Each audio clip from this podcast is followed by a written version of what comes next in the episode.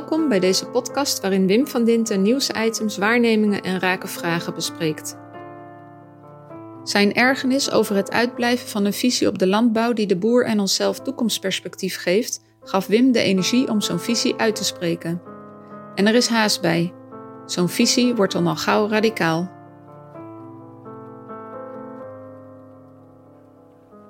Het is nu rustig uh, aan het landbouwfront. Althans, in de media zie je geen reportages meer dat boeren met hun tractoren de weg versperren of ministers lastigvallen. Remkes heeft het voor elkaar gekregen om rust te brengen in die wereld.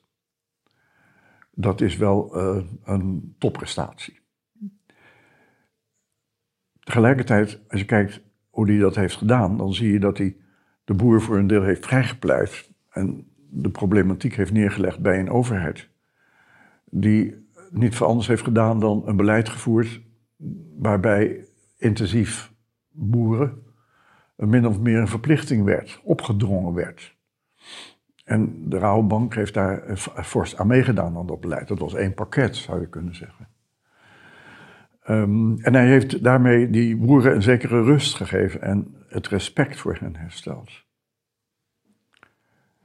Dat is een, een forse prestatie, forse prestatie. Maar tegelijkertijd ontbreekt er nog steeds een visie op de landbouw die die boer een toekomst geeft. En daar wil ik het eigenlijk met nu al graag over hebben. Want die visie wil maar niet loskomen. Terwijl het toch daarom gaat. Om die visie boven water te krijgen, wil ik toch eerst even teruggaan naar hoe de huidige toestand is ontstaan en wat erin opvalt. En ik denk dan terug aan de tijd dat ik bij de Rabobank kwam in 74. En ik uh, uh, geïntroduceerd werd in de landbouwproblematiek en hoe dat dan eraan toe ging. En een van de elementen die uh, daar toen speelde was dat ze de eerste koelhuizen wilden financieren. En, en, de eerste, geloof ik, stond in Koten, bij in dorp en wijk bij Duurstede. En ja, dan ging het om zo'n 20, 22 miljoen, als ik de getallen nog goed in mijn hoofd heb, guldens uiteraard. En de vraag was daarbij, is het feit dat de koelhuizen ontstaan nou iets structureels of is dat iets tijdelijks? En het is natuurlijk duidelijk dat als je een bank bent en je komt tot de conclusie dat het tijdelijk is, dat je dan die financiering niet doet, want dat heeft geen perspectief. Maar dat je die financiering wel doet als je denkt dat het blijft gaan.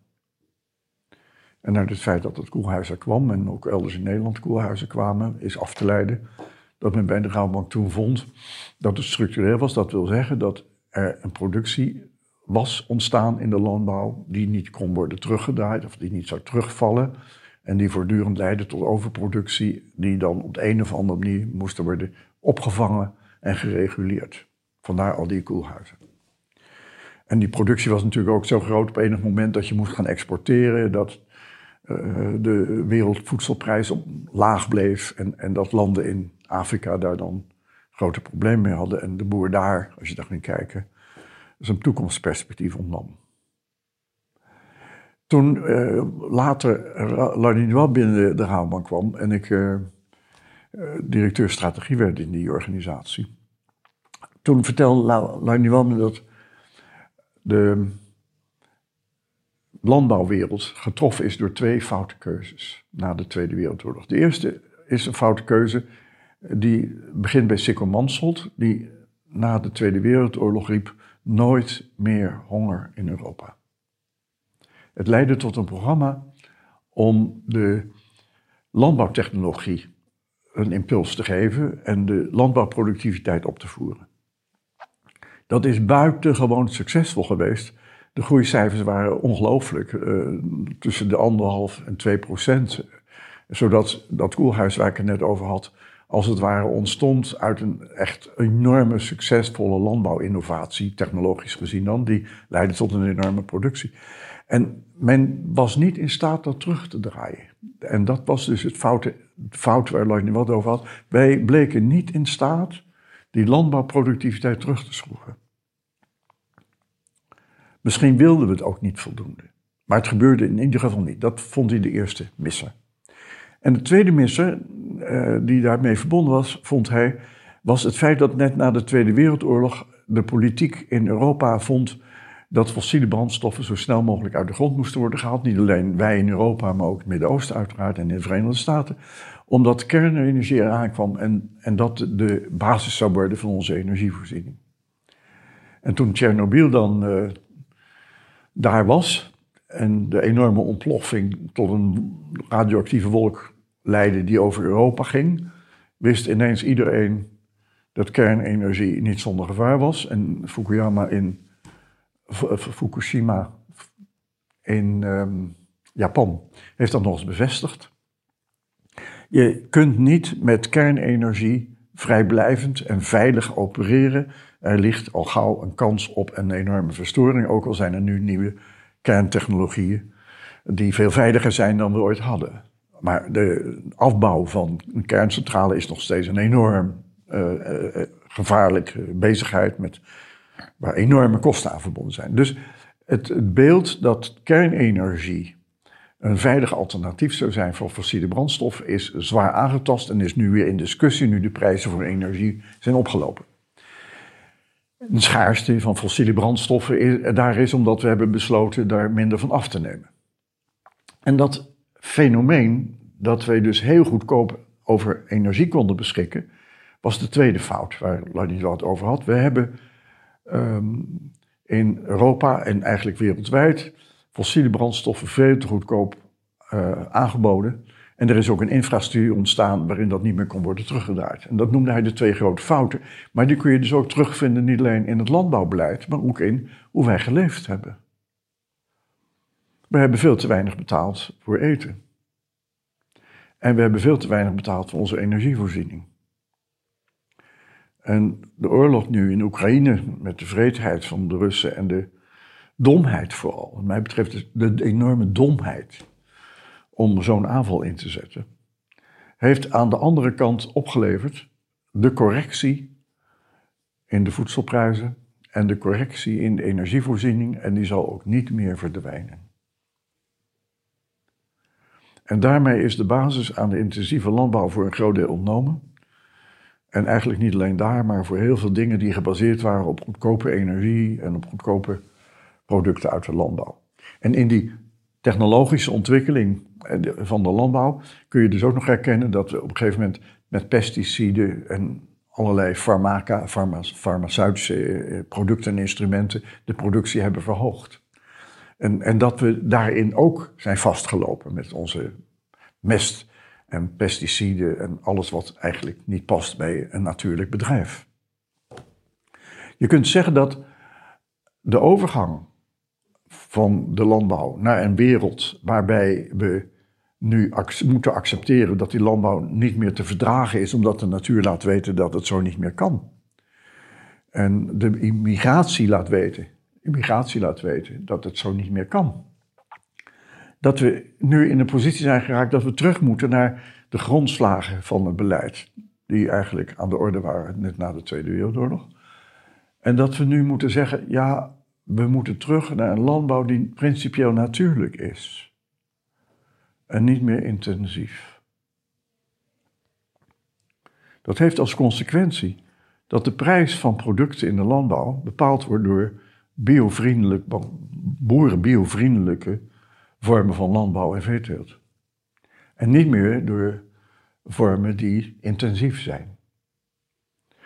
En daar zijn twee mooie elementen aan te verbinden. Eén is dat er boeren zijn geweest die ondanks die lage prijs biovriendelijk zijn gaan landbouwen en het hebben vol weten te houden. En die in dat soort omstandigheden weten wat er komt kijken om van een intensief bedrijf over te gaan naar een biovriendelijk bedrijf. En dat ook blijken te kunnen. Niet allemaal even goed. Er zijn ook boeren die biovriendelijk heten, waarvan je kunt afvragen: is dan nog wel biovriendelijk? Maar je kunt een selectie maken van boeren die echt biovriendelijk zijn. En die mensen vragen ook een hogere prijs. En wij zijn bereid dat te betalen, blijkt. Anders kunnen ze niet bestaan. De overgang naar een biovriendelijke landbouw wil zeggen dat we in ons landbouwmodel en denken daarover niet meer uitgaan van prijsstellingen, kostprijzen, vormgevingen, zoals die intensieve veehouderij en intensieve akkerbouw uh, heersen. Maar dat we ons verleggen naar prijsstellingen en vormen die in de biolandbouw optreden. En dan denk ik terug aan uh, de wereld van de financiering, de, de banken, de bank, financiële instellingen, waarin technieken zijn waarbij je bij banken gaat kijken wat het tarief zou moeten zijn uh, van valuta. En dan zijn er een stuk of wat banken in de wereld die dan gekozen worden, die dan vaststellen wat de prijs moet zijn en die dan normerend voor de rest van de bankaire wereld. Dat proces is niet fraudevrij. Uh, de Rabobank heeft daar een enorme boete voor gekregen van iets van 750 miljoen euro. Um, of waren het nog guldens, wil ik even af zijn. Ik geloof dat het euro's waren. En Piet Moerland, de, de voorzitter van de directie van eh, de Rabo, moest toen aftreden. Het waren inderdaad euro's. En ja, je ziet dus dat dat proces niet schadevrij is, niet fraudevrij is, maar dat je je wel daartegen kunt beschermen. Zo'n proces zie ik dus ook voor de landbouw, voor mij. Dat je bij boeren die je selecteert op hun manier van boeren, van landbouwen, dat je die normerend maakt en dat daar een prijsstelling uitrolt die normstellend is. En dat je eist dat iedereen die landbouwproducten koopt uit moet gaan van die prijs. Waarmee de grondslag van de bierboer is vastgelegd. En die prijs is door um, de ontwikkelingen in de landbouw, ik noemde al de hogere energiekosten, maar ook de hogere kosten voor mest. Uh, want energie en, mest hebben een hele grote verwantschap, nietwaar? Dus je ziet dat de prijs ook van de intensieve landbouw al omhoog was gegaan. Maar dat desondanks de prijs van de bierboer ook best wel wat mee mag liften. Omdat die mensen uh, nog steeds bijna marginaal opereren en heel moeilijk hebben. Je, stelt dus een prijs vast, normatief, die de hele sector moet dragen. En ik heb er geen bezwaar tegen, in tegendeel, dat die intensieve boeren ook mee gaan doen met die prijzen. En dat ze de eerste jaren die prijsverhoging, verbetering gebruiken om de leningen die ze hebben uitstaan bij de Rabobank of bij andere banken of bij financiële instellingen in het algemeen, om die af te betalen. Maar ze kunnen niet langer meer uitgaan van uh, het oplossen en het verhogen van de productiviteit door uh, technologisch bezig te zijn. En geleidelijk aan zal dat dan leiden tot een verbetering van de sector. Dat is niet een vorm waarbij je mijlpalen stelt voor 2030 dit, 2035 dat. Het is een evolutionair proces. Evolutionair wil zeggen dat mensen de tijd krijgen om zich aan te passen en dan ook naar zoeken.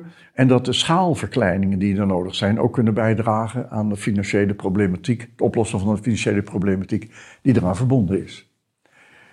Die, die overgang, gaat dus niet alleen aan bij de boeren. En niet alleen aan bij bijvoorbeeld de Rabobank. Maar gaat ook over hoe wij politiek bedrijven in Nederland. We moeten af van de doelen stellen, willen we het probleem oplossen. Het zijn evolutionaire processen. En wij burgers moeten begrijpen dat wij heel goedkoop hebben geleefd qua voedsel en energie en dat dat voorbij is. En dat zal leiden tot andere vormen van, um, van economische modellen tot andere patronen van uh, beloning en salariering. Tot andere opbouw ook van organisaties en hoe mensen daarin kunnen zitten.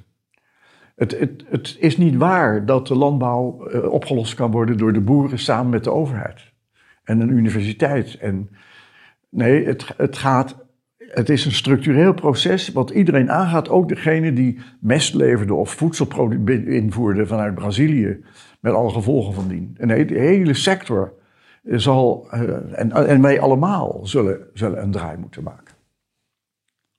En dat kan niet ineens. Je kunt het ook niet overzien, zo complex als het is. Je zult het evolutionair moeten doen. Maar wat je eraan overhoudt zijn boeren met een kleinschalig bedrijf die biovriendelijk bezig zijn. Waarbij CO2 en stikstof omlaag gaat. En die ruimte die daarmee ontstaat mag niet naar wegenaanleg of bouw. Ook de bouw en de wegenaanleg moeten mee in reductie van stikstof en CO2. Dat zal leiden tot een hele andere vorm van bouwen, tot een hele andere infrastructuur, hoe wij met onze omgeving omgaan, tot een andere verdeling ook van stad en land, tot een andere omgang met de natuur, ook in ons wonen. Er is een grote toekomst voor de landbouw in Nederland en de landbouwer in Nederland. Maar hij ziet er anders uit dan doorzetten van een intensief bedrijf. En dit model wat ik gaf, misschien dat er nog allerlei varianten op zijn, maar het uitgaan van een biovriendelijk bedrijf zal grondslag moeten worden van een nieuwe beleid. En dat is wat we tot nu toe hebben gemist. Een visie op de landbouw die richting geeft en hoop op een toekomst waarin de landbouwer perspectief heeft en niet alleen hij, maar ook zijn gezin en zijn kinderen. Dank u wel.